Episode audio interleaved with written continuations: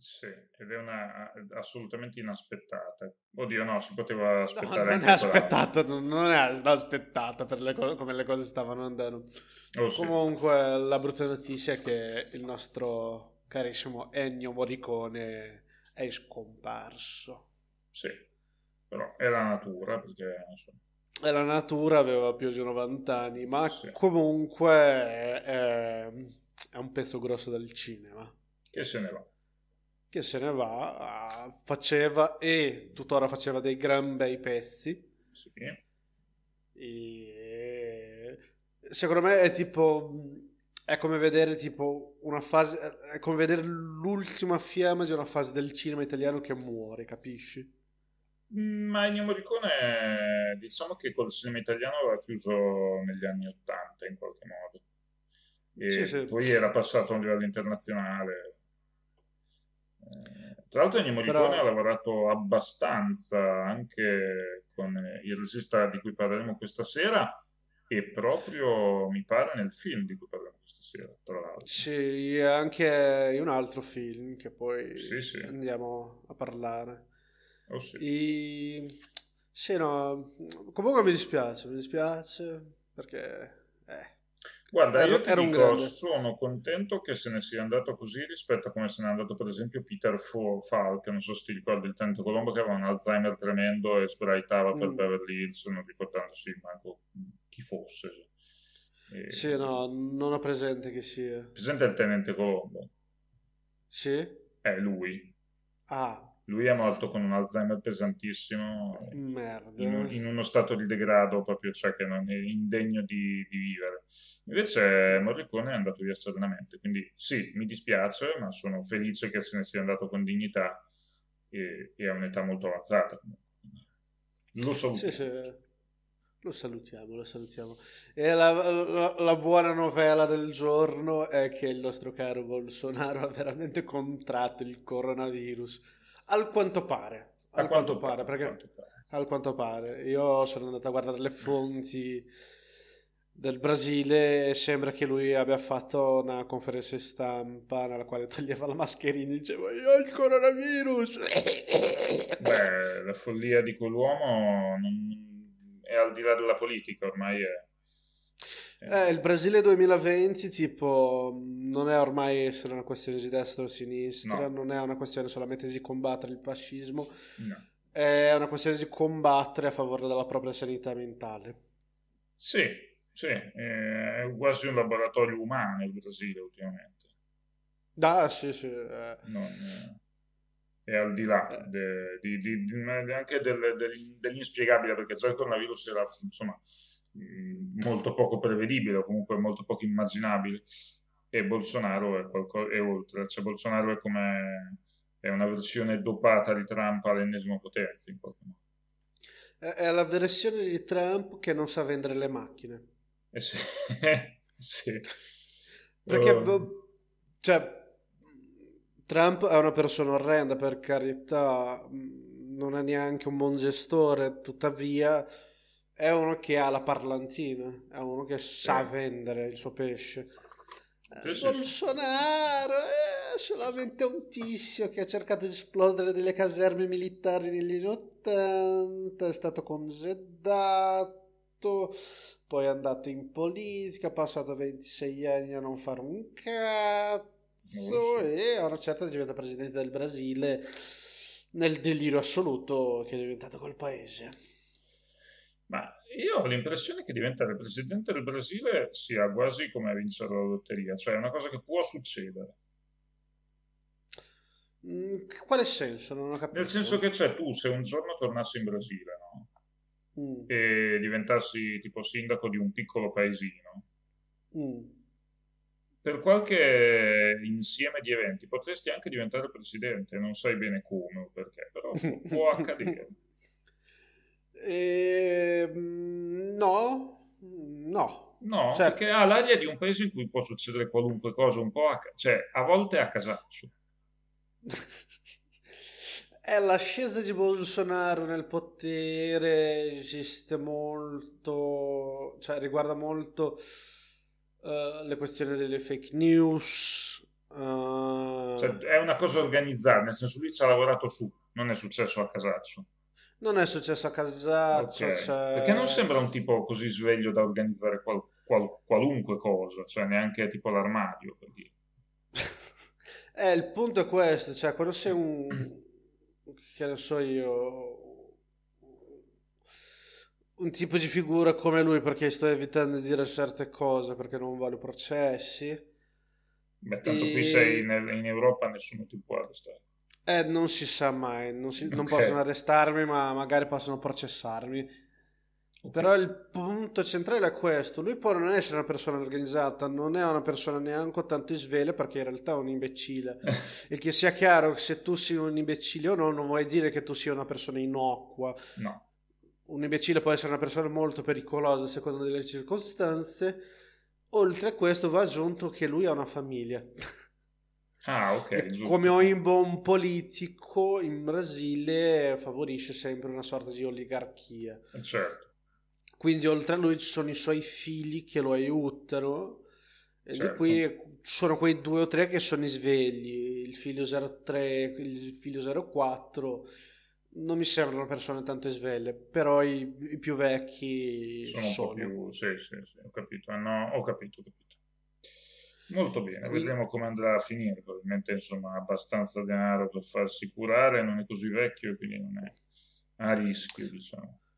Io facciamo come fa la destra, o come fanno certi esponenti della destra, è Immaginiamo questo scenario ipotetico, immaginiamo che forse se lui muore io sarò contento, ma dico adesso che non sono contento se lui muore, ma in questo scenario ipotetico può darsi sì. che io sia contento, questo non farà di me una persona peggiore, no, farà solamente di me una persona molto sensata. E cordiale.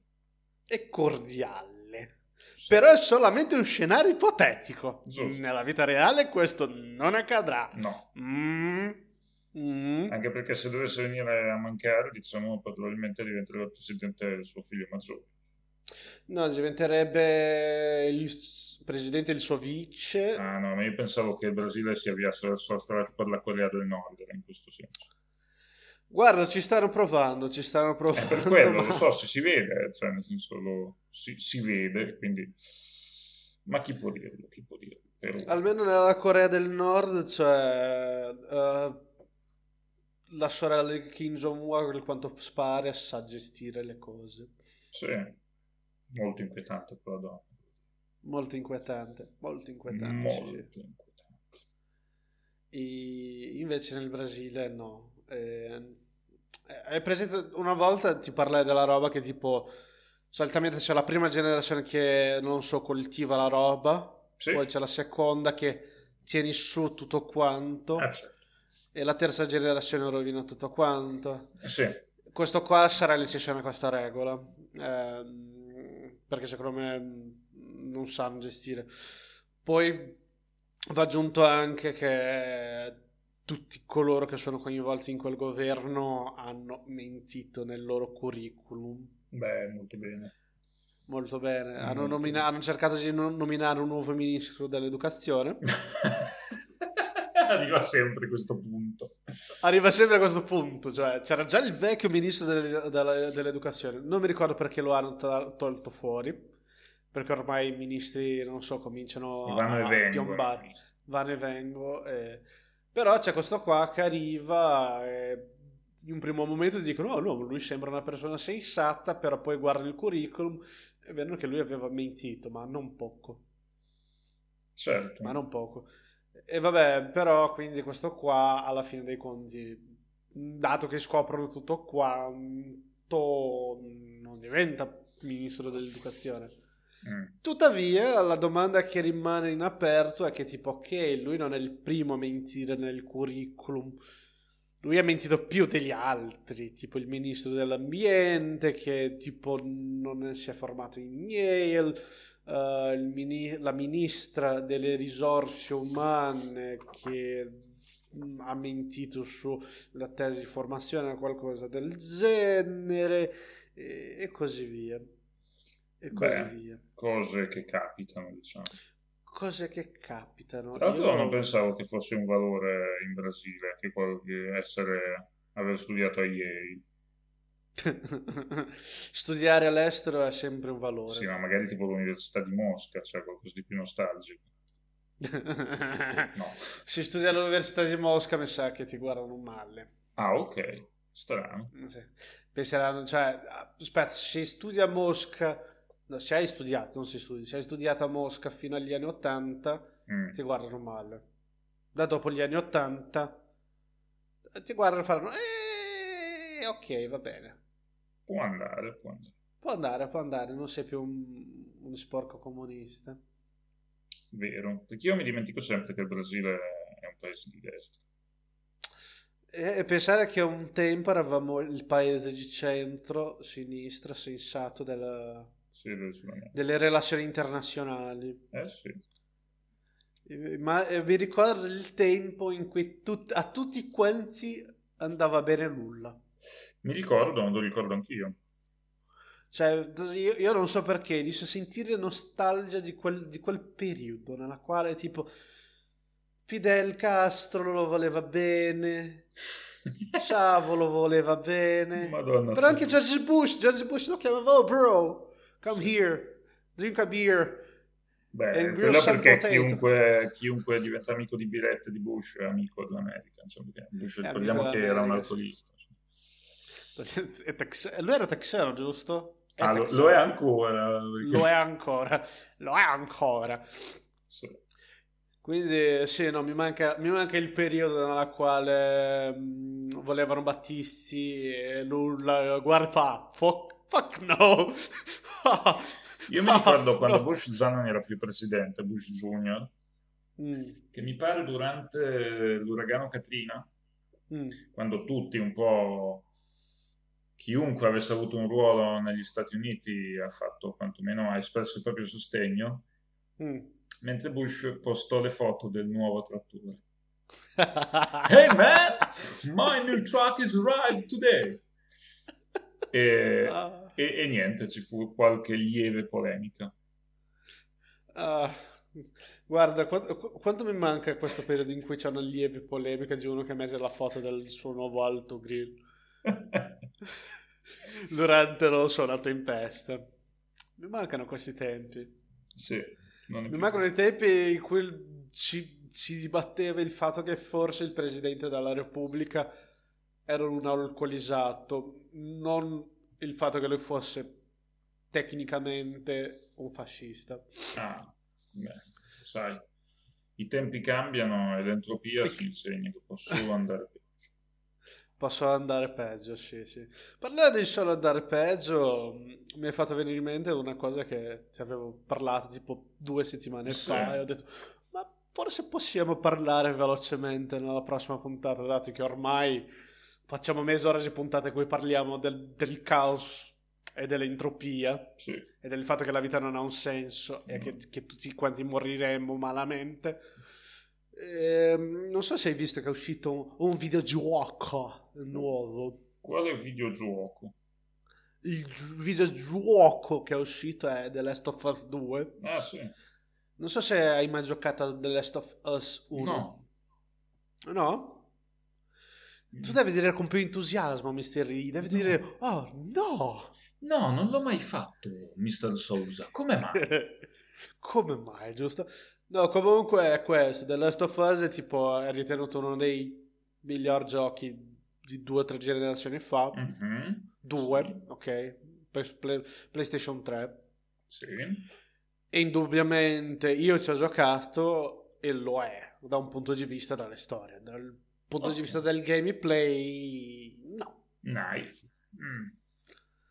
Non è, non so, eh, gli auguri di videogiochi, non so se percepisci che esiste una dissonanza tra la storia che viene raccontata e il fatto che tu possa fare certe cose durante il gameplay. Dunque io non ho mai avuto una console se non tipo gli emulatori per computer, quindi tarocchi duri del Game Boy eh, Mhm. e un Sega Mega Drive. Diciamo che nei giochi per computer che conosco molto meglio dalla fine degli anni 90, dal 97-98 in poi eh, c'è stato un grosso decadimento a livello di storie line, fondamentalmente mm. a livello di scrittura dei giochi, tutto a favore di grafica e di una giocabilità becera e ripetitiva. Questa è la mia opinione. E in linea di massima sì, in linea di massima hai ragione. Ovviamente esistono i punti che vanno fuori dalla curva. Certo. E comunque, tipo, quello che intendo dire è quando tu giochi un gioco come Red Dead Redemption e durante i filmati il tuo personaggio è uno e durante il gameplay tu che controlli quel personaggio fai tutto altro, esiste una sorta di dissonanza. Diciamo che in The Last of Us esiste qualcosa del genere, ma non allo stesso livello, ok? Ok. Ok, questo gioco qua è veramente meraviglioso. Mm. E poi esce il seguito. E, e, la cosa più bella del seguito è questa: il gamer. Sì. Questa figura veramente ostracisata dalla, dalla società. Beh, certo che era quella figura che nei film era il nerd che veniva bullizzato e sinceramente è una cosa che dobbiamo abolire questa figura del nerd oppresso sì, non è più vero da molto molto tempo al di là del fatto che non è vero da molto tempo io penso che basta pensare che quando si trattano di queste cose si parla del fatto che sono dei ragazzi che vivono all'interno di una infrastruttura chiamata la scuola eh, sì.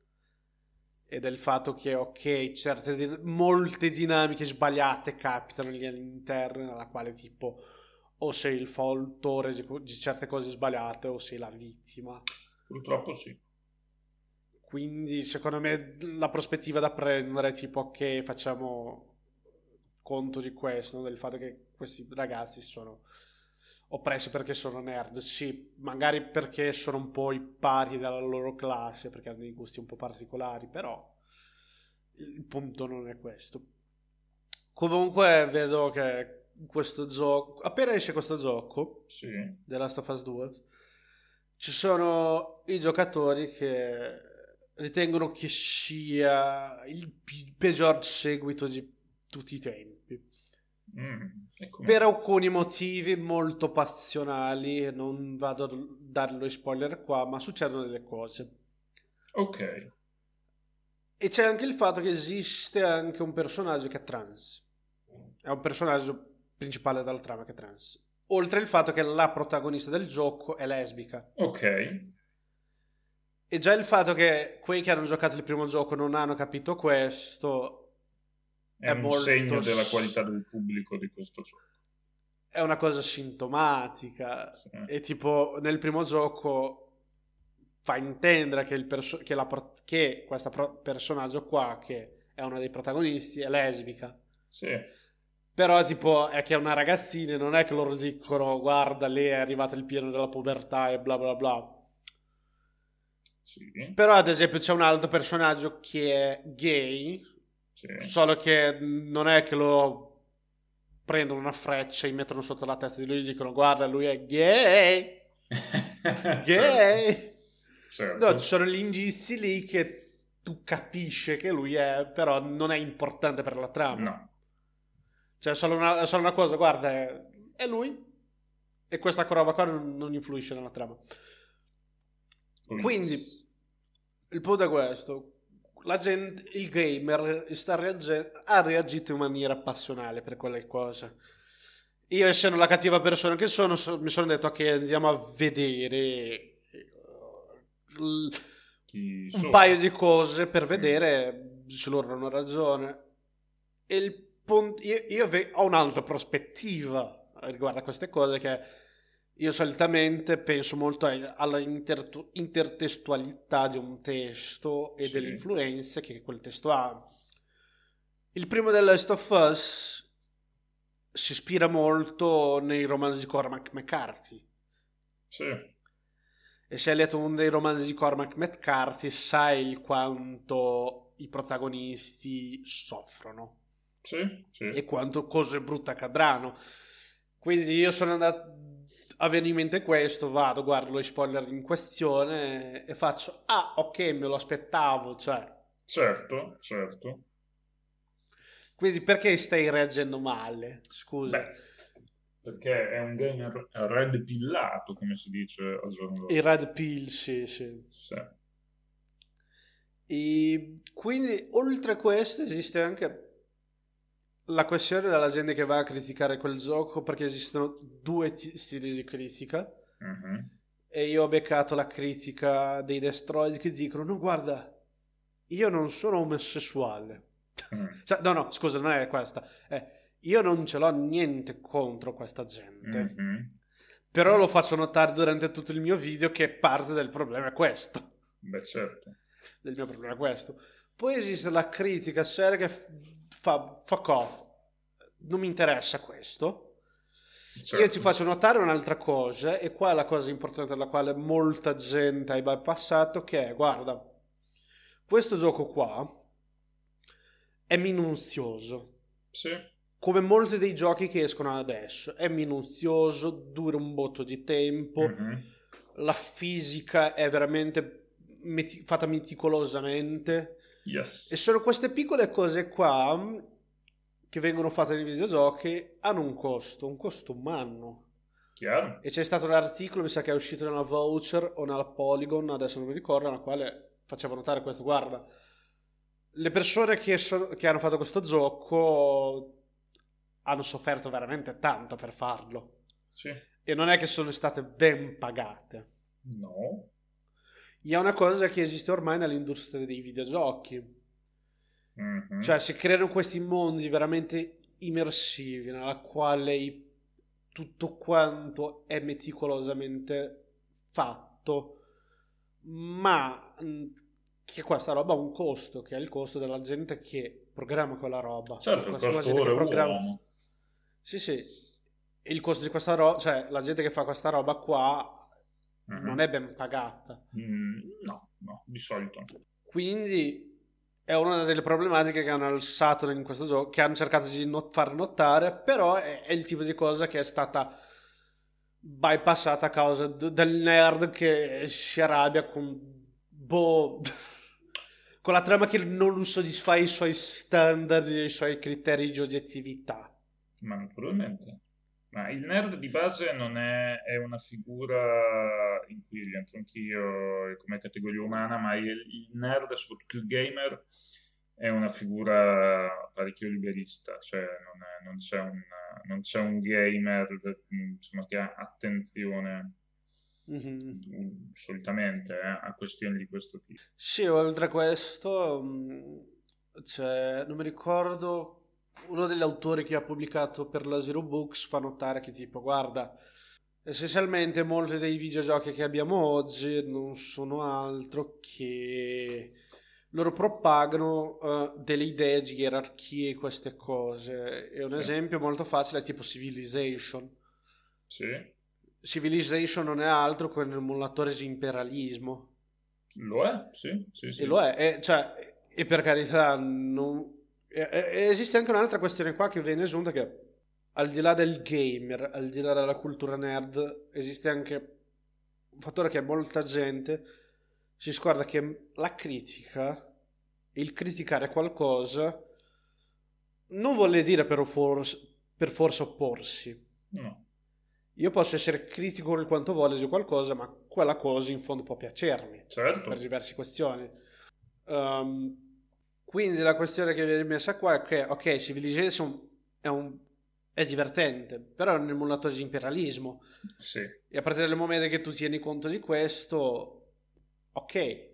Però se tu vai a puntare appunto a questo tipo di cosa, cioè cerca di spiegare questo tipo di cosa alla figura del nerd, il nerd ti darà della ecco, ok, social just warrior. sì, sì, sì, sì. Il che esiste anche questa visione qua del io voglio solo l'intrattenimento, non voglio la politica che c'è coinvolta in quello. Che è una... No, dipende perché guarda, nel mondo nerd c'è una politica a scatti, cioè il mondo nerd è Mm. molto a favore dei diritti civili e sociali, tutto sommato, tutto sommato, Mhm. ma detesta qualunque rivendicazione politica di tipo economico, lavorativo, lavoristico. Mm. perché di base eh, viene da un milieu di, eh, da un, insomma, da un contesto di persone che detenevano una conoscenza tecnica avanzata tale per cui il discorso denaro non è mai stato veramente un problema. Cioè un po' il mondo hacker, il mondo hacker non fa problematiche di tipo economico di solito. Non è un tipo di battaglia, è molto interessante perché poi parleremo di cose di questo tipo durante la puntata, insomma, rispetto ai film, rispetto al certo, film. Sì. Eh, c'è stato un grosso cambio in questo. Sì. sì, no, io ritengo che comunque esiste sempre questo aspetto della, uh, della cultura di massa nella quale l'intrattenimento deve essere solamente intrattenimento. Questo sì, ma la cultura di massa digitale è su mm. questo punto ancora più spinta, secondo me. Non so, io penso che la cultura gamer uh, abbia una sorta di miopia per questo, per diverse ragioni, dalla quale dovrei ragionarsi un po', però più o meno lì sul pezzo. Oh sì.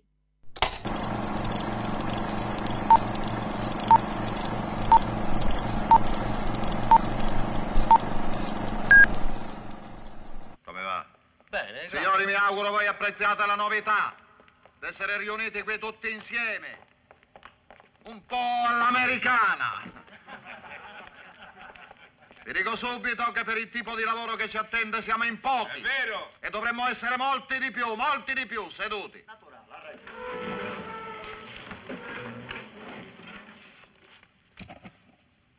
Da oggi assumo la direzione dell'ufficio politico. Voi saprete tutti che io fino a ieri mi sono occupato di assassini. E con un certo successo.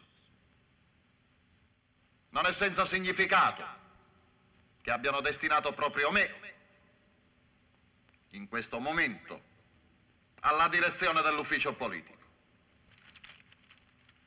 Ciò è stato deciso poiché tra i reati comuni e i reati politici sempre più si assottigliano le distinzioni che tendono addirittura a scomparire. Questo scrivetevelo bene nella memoria. Sotto ogni criminale può nascondersi un sovversivo, sotto ogni sovversivo può nascondersi un criminale.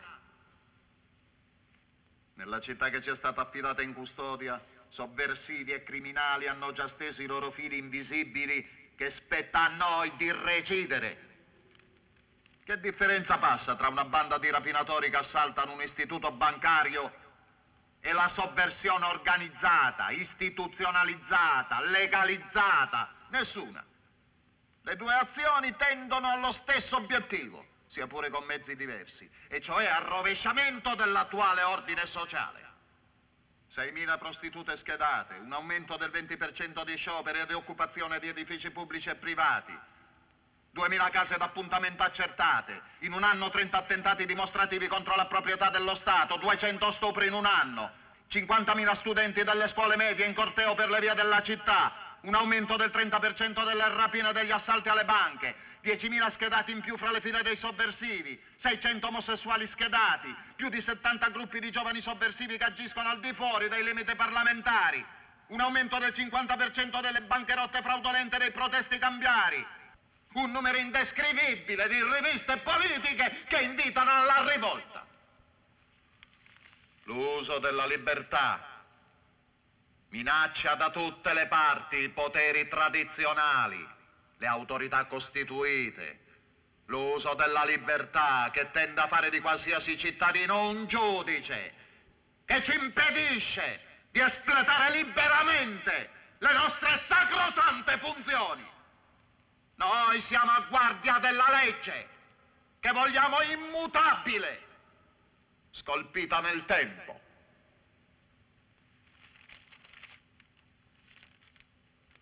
Il popolo è minorenne, la città è malata. Ad altri spetta il compito di curare e di educare. A noi il dovere di reprimere. La repressione è il nostro vaccino repressione e civiltà. Bravo, bravo dottore, complimenti. Bravo dottore, bravo. Eh, bravo. Che ci voleva questo? Ma non applauditemi, io non sento, non, io non so. Con modestia, con modestia, al lavoro, al lavoro, eh, al lavoro.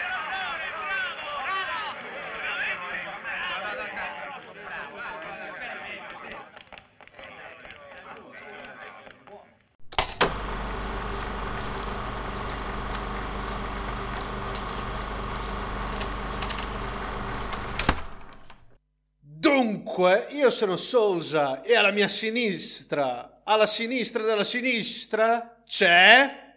Mystery. E noi due siamo i Q2 al cinema. E oggi parleremo di cosa, Mystery? Eh, oggi parleremo di un grande, grandissimo film di Elio Petri, Mm. Il primo della trilogia o della tetralogia, dipende da- dai critici, Mm. della nevrosi, Del- ovvero indagine su un cittadino al di sopra di ogni sospetto. Oh, Mr. E. Un ottimo Sì. film, anticipo di già. Sì. Però la mia domanda è: Mhm. quando è è stato il tuo primo contatto con questo film?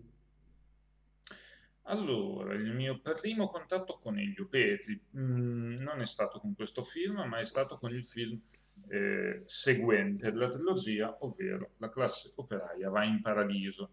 Mm. Anche E quello è un perché? grandissimo film. Sì. È un film, seco- cioè, allora, il discorso è questo, qui si sta parlando di grandissimo cinema perché? Perché è il cinema che piace a me, ovvero cinema politico, cinema apertamente politico, Mhm. cinema che nasce politico, muore politico ed è solo politico. Mhm. Mi piace. Mhm. E mi piace perché ha un signor protagonista, cioè ha un signor attore che non, non ha uguali non solo nel cinema italiano ma in quello internazionale, ovvero il buon Gian Maria Volonté. Sì, grandissimo attore. Io Maria Volonté purtroppo conosco poco e dal poco che conosco è veramente un grandissimo attore. Sì, Io l'ho conosciuto più che altro nella- nei due primi film della trilogia del dollaro. E anche lì, Ah, sì. lui fa dei cattivi veramente favolosi in quel film. Comunque, Sì. torniamo al film d'oggi. Quindi, tu hai conosciuto prima il regista Elio Petri attraverso Sì. la classe operaia va in paradiso. eh sì. E, però, questo film, come lo hai conosciuto? Questo film eh, l'ho conosciuto perché andando poi a leggere, a voler capire chi fosse Elio Petri e che cosa volesse dire quel film, insomma, Mhm. verso il paradiso, ho scoperto che appunto c'era un prima e il primo è proprio eh, questa indagine su un cittadino al di sopra di ogni sospetto, ovvero l'indagine, diciamo, psico-umana, psicosociale della nevrosi del potere. Questo è un film Mhm. stranissimo, se ci pensi. Mhm, Sì, sì. Eh, Eh, allora, prima di tutto vorrei dire una cosa, Ok. che chiunque volesse vederlo c'è in podcast gratuito e legale sulla 7 mm, e quindi perché no? Cioè è recuperabile in modo molto facile mhm. e in una versione restaurata molto bella, quindi mm, insomma cercate su Google e lo trovate nel podcast di La 7, per cui insomma perché no? Ok. Dicevo, questo è un film veramente complicato. È un film che parla di un dispositivo, cioè il dispositivo del potere stesso, Sì, sì, sì, sì. in- tale per cui il potere, anche se si autodenuncia, non può, non può, non può essere punito mai. Sì, sì, sì, sì, sì, sono d'accordo con te su questo. Ehm, io parto prima di tutto con la mia prima pos- esposizione a questo film, che è stata Sì. per questo podcast, fino ad allora non avevo Oh. mai visto, avevo solo sentito parlare e mi ricordo Sì. che chi- la prima persona a raccomandarmelo è stato il nostro caro amico Eru. E Rumetaru, e lo salutiamo tanto. Sì, sì, sì. Eh, lui è stato il primo a raccomandarmi questo film. E Sì. comunque La Galassia per in Paradiso è un film molto, molto, molto conosciuto, molto famoso, della quale si Sì. sente parlare spesso nella vita e si guarda. Dunque, io sono d'accordo con te riguardo al fatto del- dei dispositivi del potere. sì. Ed è un film nella quale mentre io lo guardavo mh, eh, mi domandavo il quanto fosse Foucaultiano o no. O se ero solamente io che ho letto troppo Foucault e No. proiettavo. E non so, mi veniva in mente, "Oh, cazzo, io devo prendere l'esere delle Oz per dare una contropartita a questa roba. Comunque sì. E quando tu dici che questo è un film strano, sono d'accordo e il film fa trasparire questa stranezza nel primo take. Nel Eh sì, primo take nella quale abbiamo il carissimo Maria Volonté che viene inseguito dalla camera, si ferma davanti a un cancello, guarda direttamente la camera, apre un piccolo Sì. sorriso e va a commettere questo reato. Entra nella casa Sì. di questa signora, di questa donna veramente bellissima, sì. e la prima cosa che lei dice a lui è come tu mi ucciderai oggi. Quindi c'è tutta questa sorta di intertestualità. Non inter- Eh scusa, sì. non intertestualità, una sorta di riflessività del testo, perché nella casa di questa signorina ci sono anche diversi gialli. Beh, prima di tutto c'è subito un richiamo a una dimensione drammatica della malattia mentale Mhm. e della parafilia, Sì, una specifica parafilia e perché? Perché di fatto appunto questo, questo ciclo di film indaga eh, la, eh, la nevrosi e l'isteria. Mhm. E questo è forse il più drammatico di tutti, Mm. poiché mentre i film che seguiranno, che sono eh, giustamente un po' peggio di questo, eh, comunque c'è una polarità positiva, in questo film sono tutti marcissimi, a partire dal protagonista. Eh, sono tutti orribili, sono tutte persone veramente mm, per nulla rispettabili. Il nostro protagonista, chi è tra l'altro? È un dirigente di polizia. È il capo della sessione omicidi che sta per essere promosso Eh sì, alla sezione politica, tra l'altro. alla sessione politica, sì, sì. E lui per coronare questa sua ascesa da un punto di vista sociale, da un punto di vista professionale, di fatto non solo uccide la sua amante, ma, ma fa qualcosa di particolare. Fin da subito noi vediamo che lui riempie la scena del crimine di indizi che non possono far altro che ricondurlo a se stesso. Sì, sì. Lui lascia apposta la scena dei- del crimine che riconduca lui stesso come colpevole. E inizialmente lui fa trasparire questa come una sorta di tesi che lui fa per comprovare a lei, teoricamente, che eh, un uomo nella sua posizione non può essere, essere mai messo in scacco, non può essere mai Certo. colpevole, eh, anche quando lo è. Sì, Però man mano che il film transpare vediamo che il vero motivo per cui lui ha ucciso lei non era questo. no. È il fatto che lei lo dia della- del bambino o dell'impotente, cosa che in fondo lui è e vuole negare. Beh, certo, c'è un'impotenza che è quella sessuale, ma è quella esistenziale. Mhm. Eh, è l'impotenza del fascista, Sì, sì. che lui incarna non tanto nella costruzione del personaggio, ma nella posizione che questo film ha anche da un punto di vista cronologico rispetto ad alcuni eventi Mm. eh, che erano accaduti in quegli anni eh, in Italia. Puoi contestualizzare meglio quei eventi? Beh, eh, in questo film c'è l'altro amante della donna, che è un anarchico. Un marxista, un marxista, non mi ricordo se era un maoista o no. Beh, il richiamo eh, è eh, quello all'omicidio da parte della polizia eh, dell'anarchico Pinelli, Mhm. che viene buttato giù da una finestra. Sì, sì, durante... Però eh, fu, fu quando c'è stato l'attentato in Piazza Fontana? E sì. E sì, eh sì, ed è successo lì, insomma, nello stesso anno. Quindi sì, diciamo che il film cattura anche un po' il zeitgeist generale Eh, della situa, eh, a pieno tra l'altro, a pieno. sì, Ehm, penso che comunque quello che volevo notare Mhm. e sottolineare sì, della questione dell'estraneità è questo. Mm, Come dicevo, nella prima scena del film, il primo- nella prima inquadratura, abbiamo il fatto che lui guardi la telecamera e tipo è una sorta. È l'unico momento del film nella qu- non l'unico, però è il primo momento nella quale c'è una sorta di appello diretto allo, allo, allo spettatore nella quale ci coinvolge Sì, in questa trama qua. Quindi in un certo modo è come per dire guarda, anche tu che stai vedendo questo film qua sei parte di questo omicidio qua, sei partecipi perché ci stai guardando. In fondo non stai solamente guardando la psiche di questo personaggio o di lui che cerca di comprovare la sua tesi, no, ma sei partecipe per questo.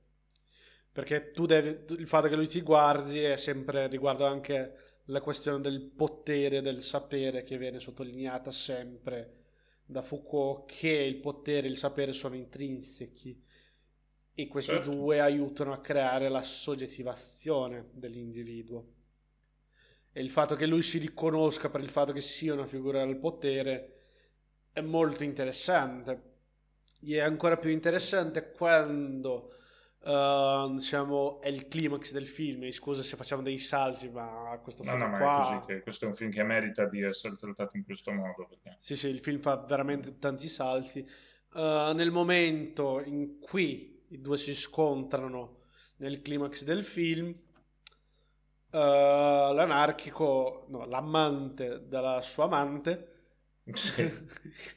lascia chiaro, guarda, io sospetto che sei stato te, cioè non è che sospetto, sono convinto che sei stato te, però non te è lo dirò. testimone. Sì, sì, lui è l'unico testimone. E lui fa, ma io non lo dirò, perché tu non sei altro che un, un scagnosso qui. E lui riba- Eh il personaggio di Maria Volonté, che tra l'altro non ha un nome in questo film, No. rimane proprio biasito perché tipo, ok, come? Come tu osi a non cercare di mettere in scacco la mia posizione? Come osi a non riconoscere quel tuo sapere? Questa cosa qua? Perché non osi a, a- a fare come, come l'idraulico di prima che ha cercato di denunciarmi non ce l'ha fatta?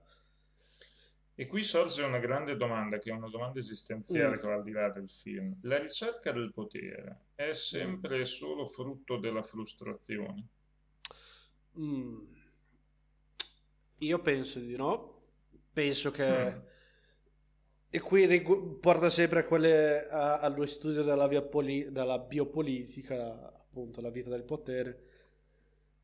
E secondo me la il potere non è solamente una ricerca, non può essere ridotto Mm. solamente così, perché ricordiamo sempre quello che Deleuze, non Deleuze, ma um, Foucault diceva, eh, il potere aiuta anche a soggettivare l'individuo. Certo. Ricorda- ricordiamo sempre che di quando lui parla in sorvegliare e punire di corpi, corpi docili, che vengono, che introiettano um, la, figura, la, la questione della figura disciplinare.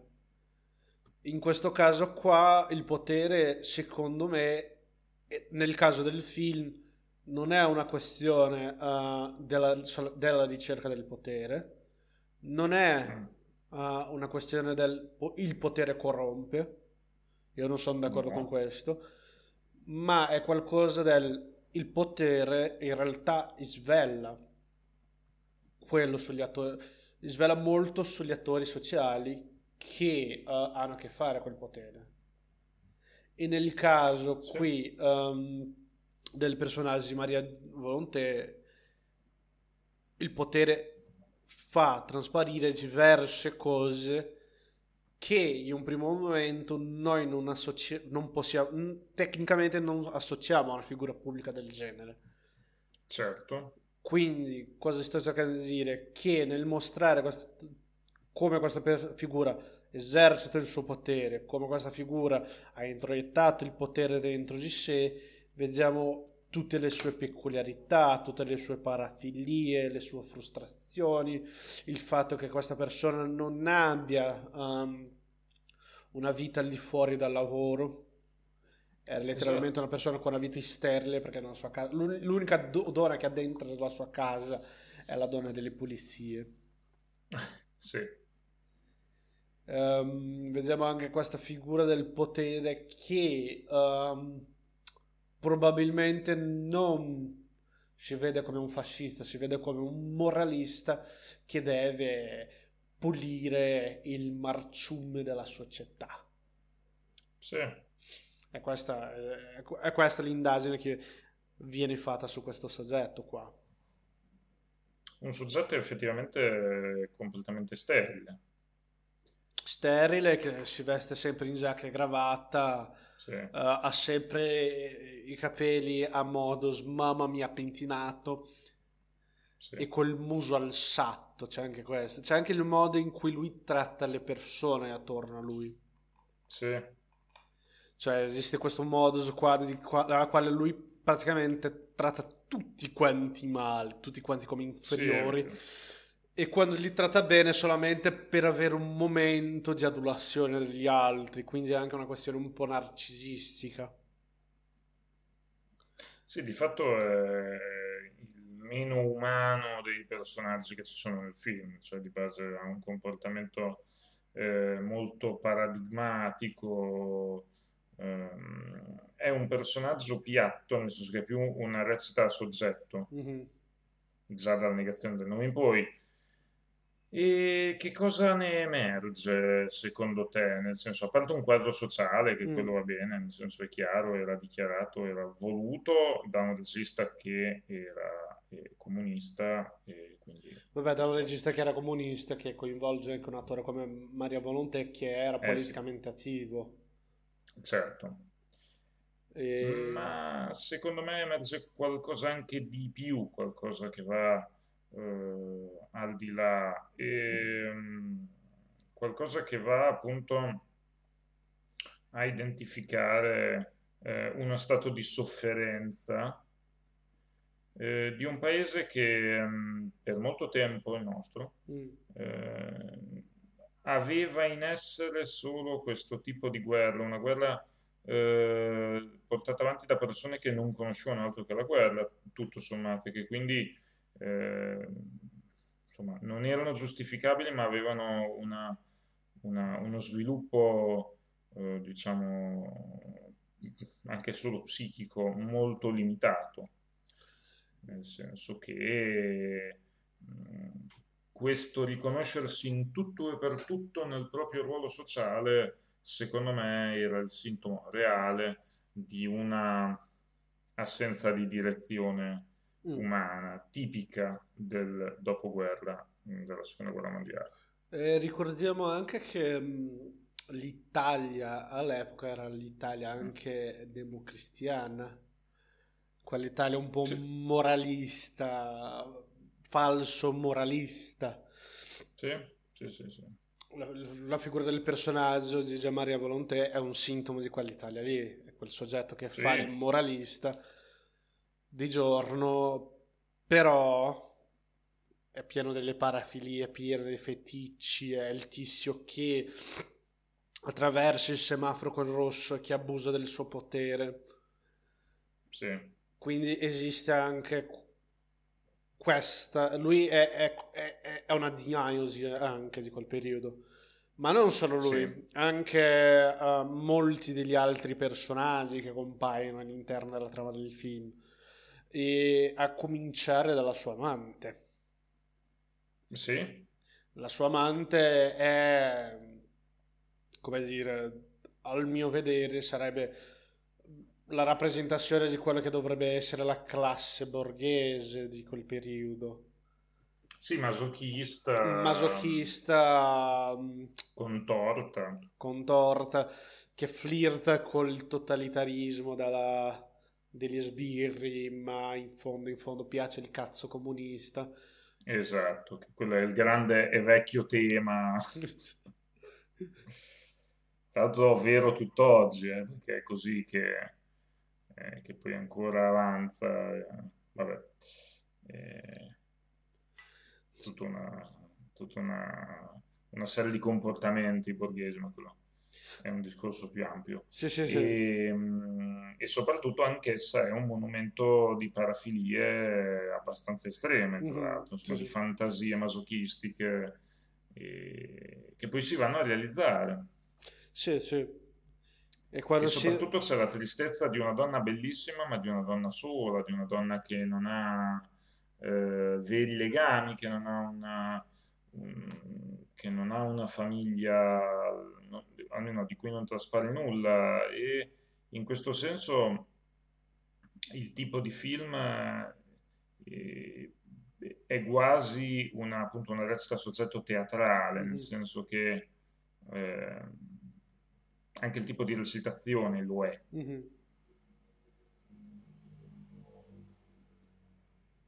Pronto? Pronto? Sì, sì, no, io ah. continuo. Ok. E in questo senso questa donna bellissima, questa donna eh, seducente, è una donna del tutto vuota, ehm, che si copre di, di, oggetti, di ori, di ori che il nostro protagonista poi ruberà in una delle prime scene. E, con un afflato che va dal, cioè che è pianificato ma che ha qualcosa di qualche modo cleptoma, cleptoma. Mm. Mm. E, ed è se non altro il simbolo appunto di, di una borghesia che sta morendo eh, perché forse la borghesia è sempre a un passo dalla morte mm. o no? Io mm, penso che più che altro la borghesia mm, è un passo alla morte perché è sempre annoiata. Almeno quel sì. tipo di borghesia lì.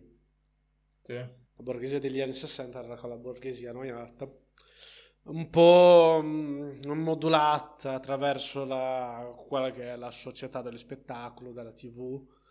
Eh, torno a dire sì. che il film ha questo discorso un po' riflessivo uh, nel momento in cui lei dice oggi quando mi amasserai, nel momento in cui lui arriva e mm-hmm. lei sta leggendo un, romanzo giallo, c'è questo elemento sì. qua. Questo, cioè non è solamente una parafilia, è anche una questione di piacere vicario della disgrazia sì. altrui. Oh, sì. Però tutto sommato esiste sempre quella questione, ok, c'è questa classe borghese che è annoiata, che trova un certo piacere vicario nella disgrazia altrui, ma comunque piace il cazzo comunista. Devo sottolineare questo perché è, il, è, il, motivante di tutta la trama. Cioè, è il secondo motivante della trama. Uno è che lei, sì. oltre a questo, prendeva in gioco lui, il personaggio di Gian Maria Volonté in questo caso, continuamente lo sfotteva nei momenti, in diversi momenti, lo spingeva anche a fare il birichino, tra l'altro, in certi momenti. Eh sì. Ma in altri esiste questo, questa componente qua del fatto che, ok, lei andava a letto con altri uomini. Il certo. che è una questione anche di, dimostrare anche l'impotenza di questo uomo, che si eccitava solamente, solamente quando uh, mettevi in atto, uh, no, non è che mettevi in atto, eh, ri, uh, come rirecitava delle scene di crimini, dei reatti sì. di cronaca nera. Esiste anche tutto questo elemento perenne nel film nella quale si parla molto anche delle cronaca nera. Sì che probabilmente all'epoca era anche molto probabilmente era qualcosa su cui i media probabilmente bom, pompavano proprio moltissimo moltissimo beh semplicemente perché accadeva molto più di adesso sì sì e, ehm, e cos'altro possiamo dire cos'altro possiamo dire Beh, possiamo dire che fondamentalmente ecco, il potere viene analizzato sotto un punto di vista davvero lucido, davvero mm. lucido, a differenza di tanti altri film che parlano di potere, ma sempre con una velata... Cioè, ok, Elio Petri non è ambiguo. Mm. E questo secondo me è la cosa più importante. Elio Petri non è ambiguo, Elio Petri esprime la propria posizione con chiarezza, mm. una chiarezza che non è mai, mai messa in dubbio. Poi uno può essere d'accordo o contrario, ma non c'è mai quella sorta di velato ammiccamento a qualcosa che espressamente viene negato. Mm. E questo secondo me è una delle cose migliori del, dell'Elio Petri da un punto di vista della costruzione del testo. Sì, sì, o dei significati proprio testo. Il testo lascia chiaro che abbiamo a che fare con dei personaggi che sono indegne, che sono Laidi, Fraidi. Sì. Eh, io guardo questo film qua ho avuto la stessa impressione che ho avuto guardando un film di Charbot. Sì. Cioè, tutti quanti sono Laidi e Fraidi e neanche quelli a cui lui prova una certa simpatia, che do- dovrebbe essere tipo i manifestanti comunisti. C'è una Eh scena sì, molto, sì. molto sintomatica che è una cosa che avviene tutt'oggi, che quando loro arrestano i diversi manifestanti e li mettono dentro una cella tutti quanti per un paio d'ore, quando vanno a guardare, guarda, loro stanno, si sono, si sono divisi in quattro gruppi, guarda, vedete, vedete. Per la nostra fortuna loro litigano tra di loro. Eh sì. Quindi esiste Cosa assai vera, cosa sempre vera. sempre, vero. esiste sempre la battuta, tre marxisti entrano in un bar, cosa succede? Una guerra fredda. Eh, esce un troxista, un stalinista e un maoista. Eh, certo. E, beh, che cosa possiamo dire? Possiamo dire appunto che poi questa trilogia segue appunto, parliamo in Paradiso, si parla, adesso giusto per, poi dopo torniamo sul film, si Mm. parla della nevrosi del lavoro, Oh yeah, io l'ho E guardato questo, oggi. eh, benché sia declinato nel contesto della fabbrica, che adesso esiste molto meno, molto poco, però ha un dato di straordinaria modernità perché parla dello stress lavoro correlato, Sì, sì. ehm, tema che non era mai stato trattato in questi termini. eh, si parlava di alienazione, ma non del lavoro che ammalassi in questi E poi si parla del cottimo, che è una cosa estremamente situata. Mm. ehm, Questa del Quottimo mi era nuova. Ah, tiro nuova. Mhm, mhm. Io purtroppo non posso parlare e quindi non parlerò. Ma mm, no, il cottimo è, una, è stato una realtà in Italia per molto molto tempo. Diciamo che non il cottimo ottocentesco, Mm. ma era una parte, cioè c'era una paga base più il cottimo, solo che questo cottimo spesso era tipo il 40% dello stipendio. Mm. e quindi non... poi c'era quella, appunto, quella cosa del tarare le macchine Mm. sul miglior dei cottimi, quindi era una cosa drammatica. Cioè la- eh, la- mh, gli impiegati calcolavano il tempo migliore del cottimo più veloce e, e taravano quindi le aspettative di produttività dell'intera azienda su questo. Merda. Sì, no, il film lascia molto chiaro questo, lascia molto chiaro questa cosa qua. Sì. E, e poi si arriva al terzo film, in qualche modo Mm. forse il meno riuscito. Mm. Mm, la proprietà privata non è più una colpa, che parla della nevrosi da denaro, del denaro. Mm. E forse il film è riuscito in qualche modo, è un film che parla schiettamente della borghesia, della alta borghesia, non eh, come in indagine su un su Coglioni sospetto in cui si parla di bassa borghesia, cioè si parla di coloro che espletano il potere perché ce l'hanno in mano e nella proprietà privata non è più mm, un delitto. E si parla di alta borghesia e appunto di eh, una, una mania da denaro, per poi arrivare a un film che viene considerato moralmente il quarto, diciamo, di questa quindi tetralogia, che è Todo Modo, Mm. ed è un film che parla della democrazia cristiana e quindi molto, molto, molto, molto situato. È un film che poi in qualche modo mm, cita, richiama, ama il neorealismo, eh, situandolo all'interno di un contesto contemporaneo. Molto, molto interessante. Todo modo, tra l'altro, se non l'hai visto, te lo consiglio molto. Io devo recuperare quella parte. Questa qua è una parte del cinema italiano che mm, o sei veramente, cioè quando non sei italiano, o sei veramente appassionato di cinema italiano, Eh sì, o sei italiano per aver guardato Eh, che poi neanche perché molti italiani non la conoscono e- ed è la parte migliore del cinema italiano. Adesso a parte i cult, cioè a livello di cinema fuori dai grandi maestri, diciamo, questo qui è il cinema migliore sotto certi punti di vista. No, questa raga, è la mia opinione. Questa è E- la classe operaia e indagine sono dei film girati in maniera veramente, veramente Sì. favolosa.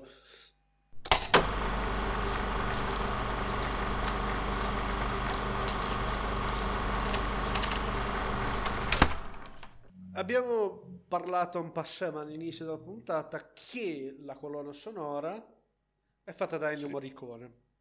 Eh sì, Tra l'altro, br- cioè, la colo- eh, il brano iniziale che compare nel film, il leitmotiv, sì. eh, lo avevo già sentito da qualche parte, non mi ricordo dove, ma l'avevo già sentito.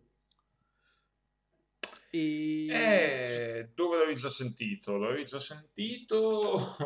No, No, allora, cioè, eh, non lo avevi già sentito, è che Morricone ha una cifra stilistica per cui lui... mm, no, no, quel brano lì, diciamo- quel brano lì l'ho già sentito, sono sicuro. Sì, eh? Sì, sì, no, la stilistica di Morricone cambia anche nel tempo. Sì. Diciamo che quella lì di quel periodo lì è il periodo in cui lui è un po' più sperimentale con i suoni. Sì, Cioè basta prendere um, ah, per un po' di dollari in più che sì, è una di quelle cifre lì di quel periodo. sì. Poi col tempo lui diventa un po' più, come dire, un po' più classico. Classico. Sì. E che, che non vuol dire che lui fa cagare, no, no, no, no, è sempre No? il, il suo lavoro ha- e- evolve in maniera molto interessante, è solamente diverso per quello che lui deve fare.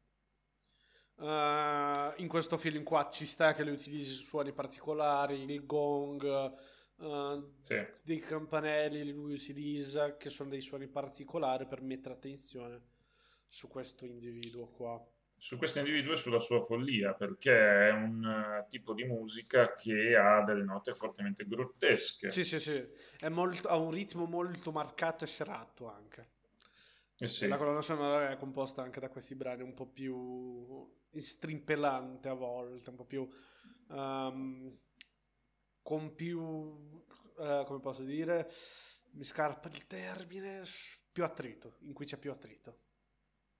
Sì, la musica nei film di Elio Petri eh, viene utilizzata come parte fondante anche dell'immagine. Mhm. Eh, appunto serve per dare spessore ehm, e alla, alla personalità della scena. Mhm.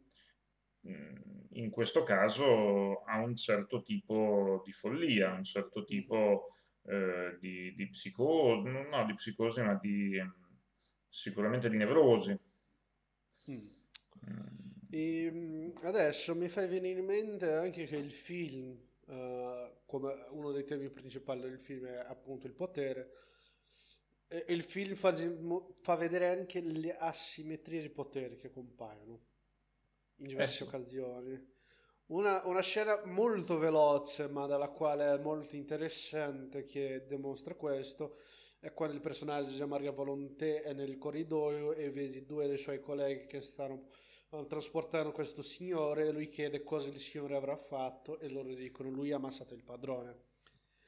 E questo mi Eh, fa venire certo. sempre in mente la cosa che un- una barzelletta che un profilo su Facebook che è Existential Comics una volta ha fatto, ha fatto che guarda gli sbirri sono nella parte eh, del potere vigente e vuoi sapere come perché vedi come loro si comportano quando tu devi denunciare i tuoi capi e quando è un funzionario a rubare qualcosa dall'azienda. In questo caso qua sì. vediamo proprio l'asimmetria del potere che esiste, cioè abbiamo questa figura qua che è il personaggio di Gianmaria Volonté che ha commesso un reato e nella quale praticamente tutti gli indizi puntano verso di lui Sì, e che eh, molti dei suoi colleghi eh, cercano di negare che sia lui il colpevole. Che è molto interessante anche questo, la figura al potere non può essere messa mai a scacco. Non è una questione- no, Esiste anche questa questione, non è una questione di togliere il potere, il potere è questa cosa che viene prodotta. continuamente. Eh sì. Non è un togliere da qualcuno, è solamente un distribuire. È un distribuire sotto mentite spoglie, nel senso il problema, eh, il potere esiste in quanto meccanismo intrinseco. Mhm. Quello che crolla non è mai il potere di per sé stesso, Sì, perché il potere di fatto è una posizione. Quello che crolla è un sistema. Un sistema di potere può crollare, ma il potere in quanto tale no. Mhm. In che senso? Cioè, se una istituzione Mm. perde credibilità, Mm. allora quell'istituzione o verrà rinnovata o verrà eliminata. Mm. E- ed è questo che crea la prima delle storture del potere in quanto tale. Cioè il potere difende se stesso? Eh, no.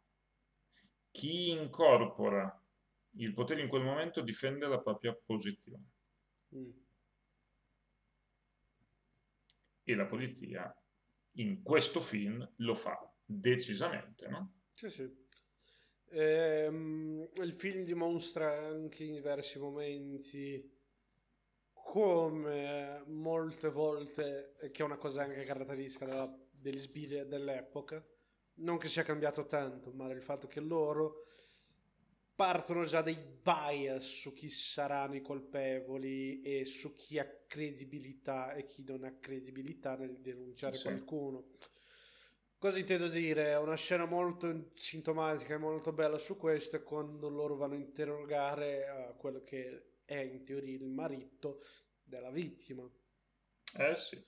E il marito della vittima, da quello che si lascia intendere, è un artista. E la prima cosa che loro fanno è, dire, è darlo del deviato.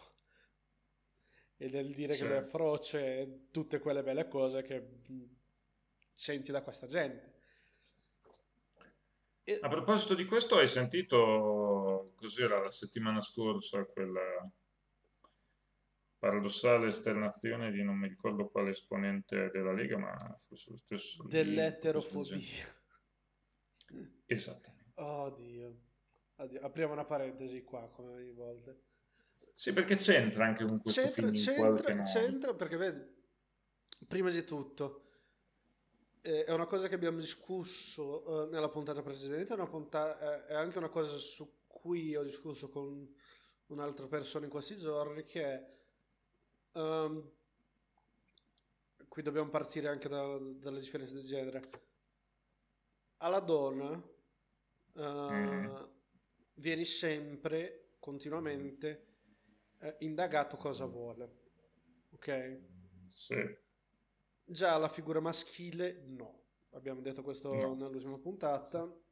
E a partire dal momento in cui viene messo in scacco il fatto che la figura maschile può solamente volere e non deve mettere in scacco, non deve ehm, indagare, domandarsi cosa voglio io, è il momento in cui si sente impaurito perché deve fare, de- deve fare a pazzi con delle cose non molto piacevoli. E a partire dal momento che una persona ti chiede di fare una cosa del genere, ti senti un po' denudato, in un certo senso. Sì. E a partire dal momento che tu sei, ti senti denudato per una, questio- una questione che si può risolvere facilmente con due chiacchiere, la gente arriva e ti dice: No, guarda, esiste l'eterofobia. La gente ha paura di te solo perché sei eterosessuale. Esatto. E l'osservazione molto più semplice è questa. Ok.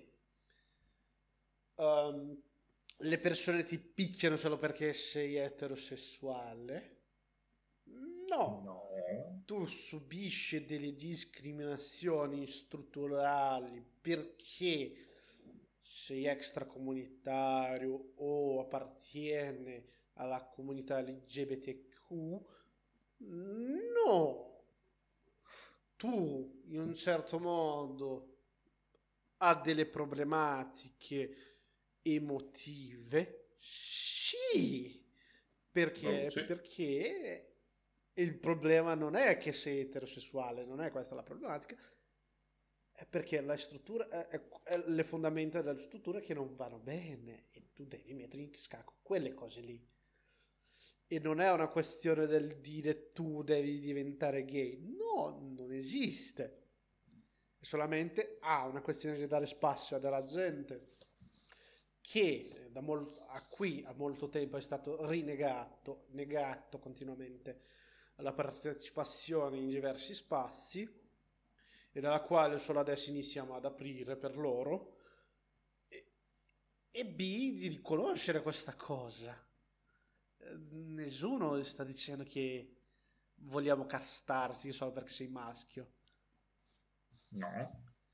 E comunque, Mr. D, ma perché secondo te questa cosa si collega al film?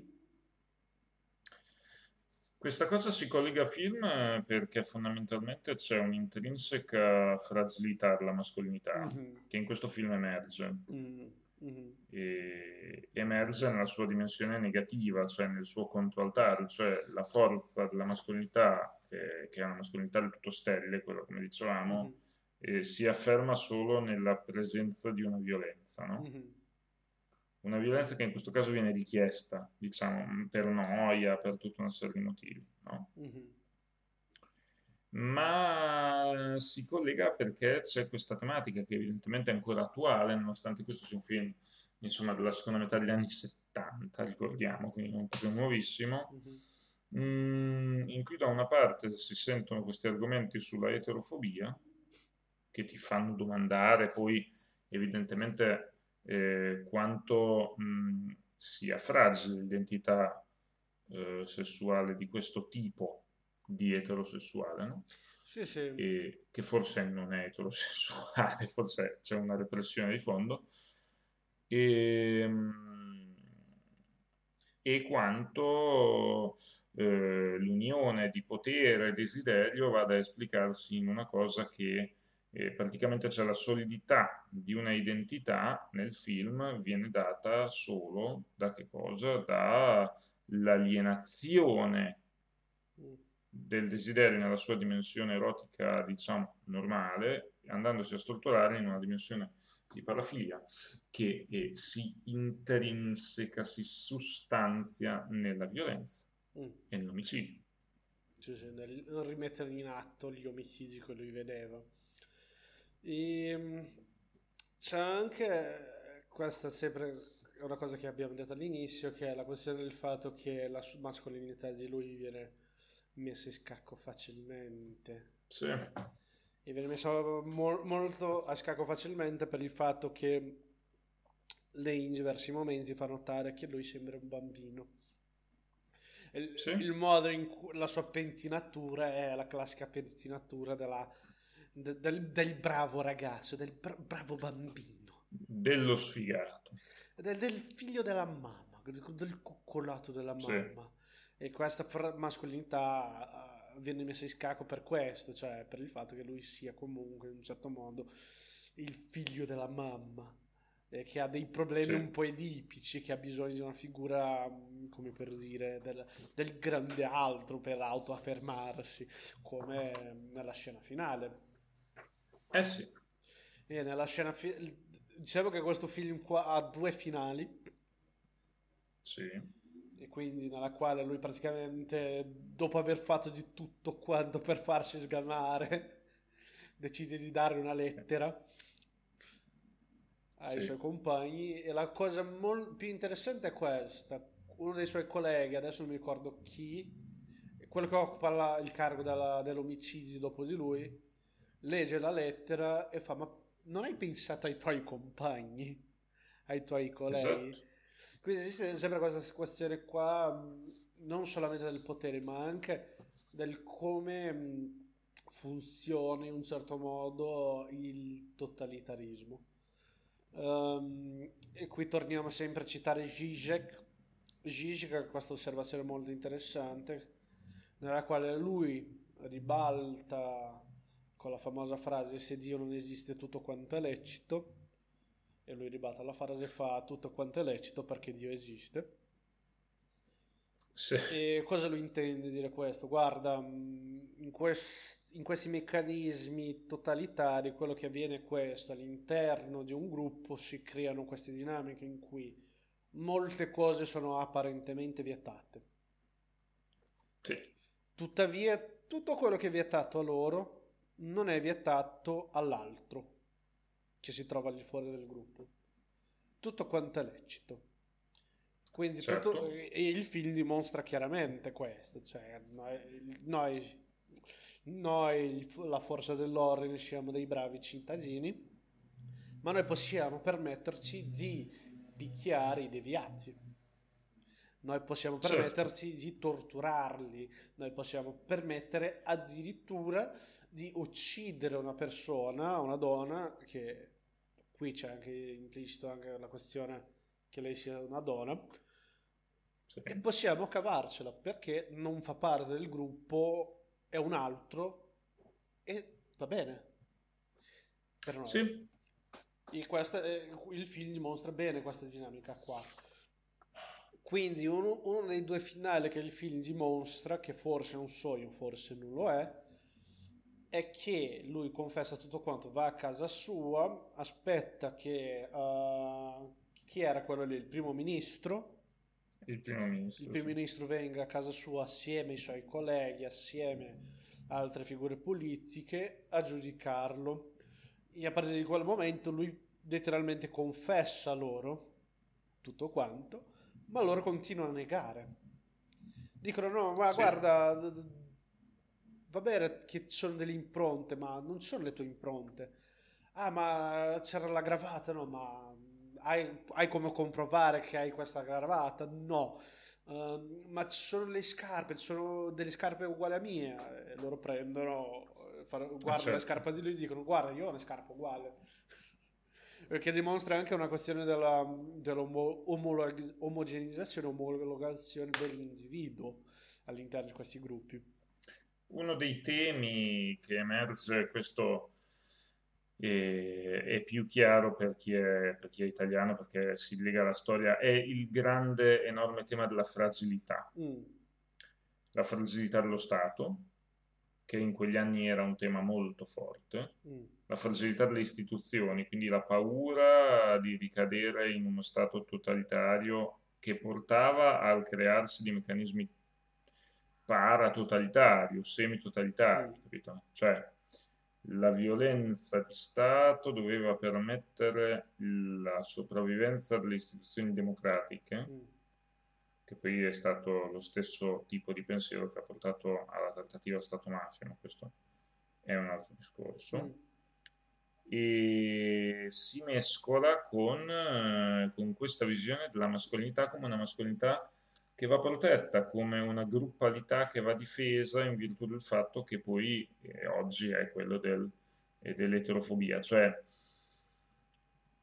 potere, mascolinità di questo tipo, sono tutte cose che hanno sono estremamente fragili Mhm. sono percepite come fragili, cioè sono poco credibili, sono poco credibili a se stesse perché per essere mantenute partono da una posizione ablativa sulla capacità di intendere i propri sentimenti, di perseguire le proprie pulsioni, le proprie aspirazioni in fondo Mhm. e, e sfociano nella nevrosi. Sì, sì. Comunque, Quindi- tornando a quella scena finale lì, Sì, ehm, insomma, lui cerca di confessare tutto quanto e essenzialmente sente solamente la negazione dei suoi pari, che lui non ha sì. riguardo ai reati che ha commesso, mhm, fino a quando loro non sentono le parole magiche che è non l'ho fatto io. Esatto. E nel momento in cui loro sentono questo, lo abbracciano, lo, lo baciano e dicono sei, stato, sei un bravo bambino e andiamo via da qui. Sì, E, e- e questo dimostra anche un po' della fragilità, perché in fondo dei conti queste figure non vogliono altro che sentire mm, da, e siamo chiari qui col discorso freudiano, dal pappino sei stato bravo, certo. dal, dal papino che lo ha punito assai troppo durante l'infanzia, è stato troppo rigido e non ha mai detto figlio, sei stato bravo. No, eh, questa, gente, Esatto. questa gente vuole solamente sentire un sei stato bravo, hai fatto il tuo dovere, adesso vai a dormire. Eh sì, e tutto finisce E in questa nebbia. in questa nebbia. No, in realtà non finisce perché poi la sequenza si ripete, solo che questa volta mh, vengono chiuse le tapparelle a modo tale Sì. da creare un, un momento, da creare una sorta di effetto di ascensore che, va giù- che sembra andare giù per l'inferno. Oltre a questo Mhm. si crea una sensazione anche di una sorta di schermo sulle schermo nella quale la tapparella sembra eh, una gabbia di una prigione e il film finisce così ambiguamente. Comunque il punto finale del film è questa figura qua, Mm. anche se volesse essere punita, non verrà mai punita. No, non può. Non può, non può. E la cosa più interessante di questo film qua, mh, eh, è, al di là del fatto del grottesco, al di là del fatto che il regista dimostri di non provare nessuna simpatia a questo tipo di figura qua, Sì, ehm, al di là del fatto della mancanza di ambiguità nel suo discorso, è che pur avendo questo finale ambiguo qua, che può essere interpretato in diversi modi, è molto chiaro in quello che vuoi dire. Non è un film Sì. come, non è come la maggior parte dei film di mafia eh, di Martin Scorsese, nella quale il No. discorso è veramente molto, molto, è un discorso in realtà molto seduttivo per poter giudicare te- telespettatore, e invece qui no, lui sta giudicando più che altro quelle figure lì e tu sei al massimo coinvolto in questa roba perché tutti quanti siamo coinvolti in queste strutture, in questi sistemi. certo. Anche perché parla di figure che sono tutto sommato normali, credibili, incontrabili. Sì, sì, sì. Ricordiamo Non che la maggior parte dei psicopatici stranamente si ritrovano nei luoghi dove allora è lecito picchiare la gente. Eh sì, Raramente i psicopatici sono i serial killer che vediamo nei film. E ricordiamo che sì, anche perché solitamente... appunto i serial killer hanno meccanismi completamente a sé. Sì, sì. E ricordiamo che nella vita reale un, un soggetto come Dirge Harry è, è più probabile che sia uguale al personaggio di Gianmaria Volonté in questo film. Eh sì.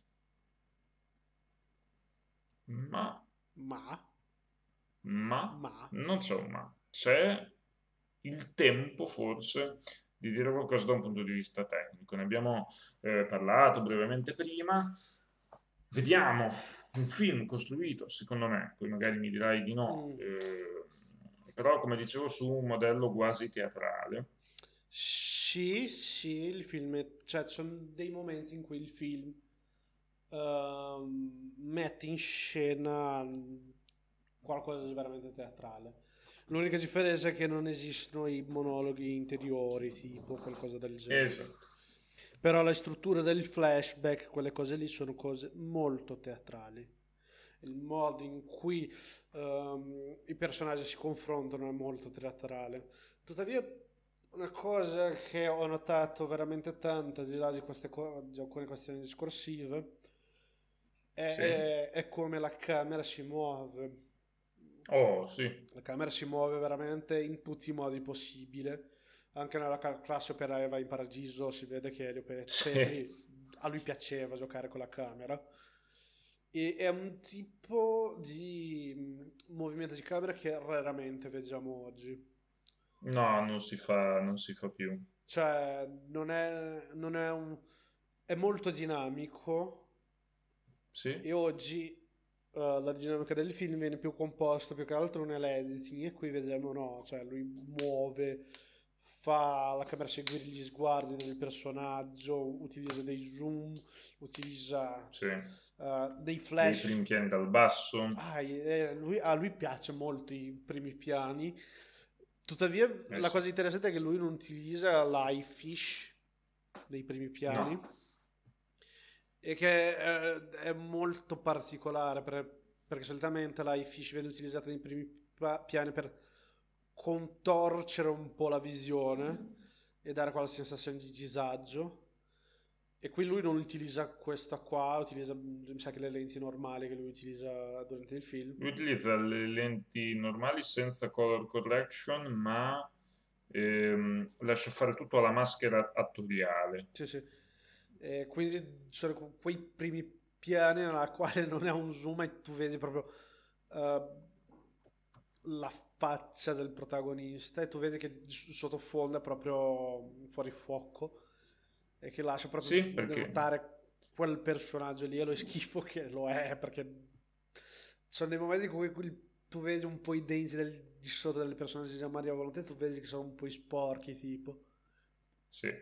Il fatto che lui abbia Esiste anche, esistono tipo, c'è il piano contropiano di quando c'è l'idraulico che va a testimoniare e Sì. compare il personaggio del Gianmaria, cioè i due si confrontano e tipo vediamo la prospettiva del perso- dell'idraulico che vede il personaggio di Gianmaria Volonté dal basso verso in alto. E è sempre un primo piano. E poi c'è il controcampo nella quale vediamo la prospettiva del personaggio di Maria Volonté e che vede quel personaggio da- dall'alto verso il basso. E lui è molto, cioè, è molto ragionato, questi movimenti, queste cose sono molto ragionate.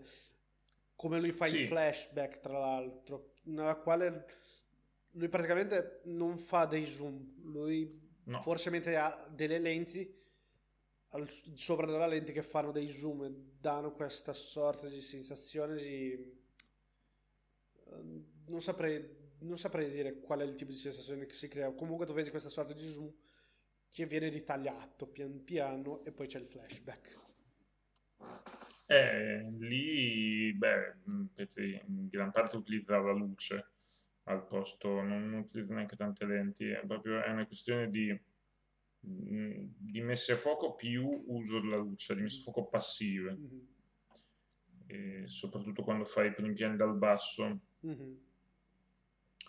c'è un utilizzo della luce frontale che eh, dà questo senso di magnificazione, ma anche di spaesamento dato da eh, questo colore che sbatte in qualche modo. no? Mhm. Sì, sì. Questo nella classe operaia in paradiso, quando lui ha la macchina che suda no? sì, sì. e che viene inquadrato dal basso, c'è proprio questo, questo utilizzo della luce frontale che lo rende piatto e deformato, ma la lente è normale e non c'è nessun tipo di deformazione di, di campo. Ah, c'è anche il modo in cui anche... esiste anche la messa in scena ehm, del Sì. Dipartimento di Polizia, che sono questi corridoi bianchi, ehm, veramente sterili, eh, Ospedalieri. ospedalieri, sì, sì, in cui sono anche in un certo modo spaziosi in alcuni angoli, a volte i corridoi sono stretti. C'è anche una gag Sì. che ritorna continuamente nel film che è togli questa cazzo di macchinetta da qui. Eh sì, sì, sì. Questo film ha un altro elemento che eh, è molto comune nel cinema di questa epoca, che i personaggi sono ridoppiati in post-produzione. Sì, certo. E purtroppo si, si sente, purtroppo si sente. Eh, lo so, ma quello non, è- non si poteva fare altrimenti perché i microfoni non erano... No, no, no, però è una, car- è una caratteristica di quel cinema lì che a me mi manca, tipo, io... Eh, ma è che ma non c'erano i budget per i microfoni buoni.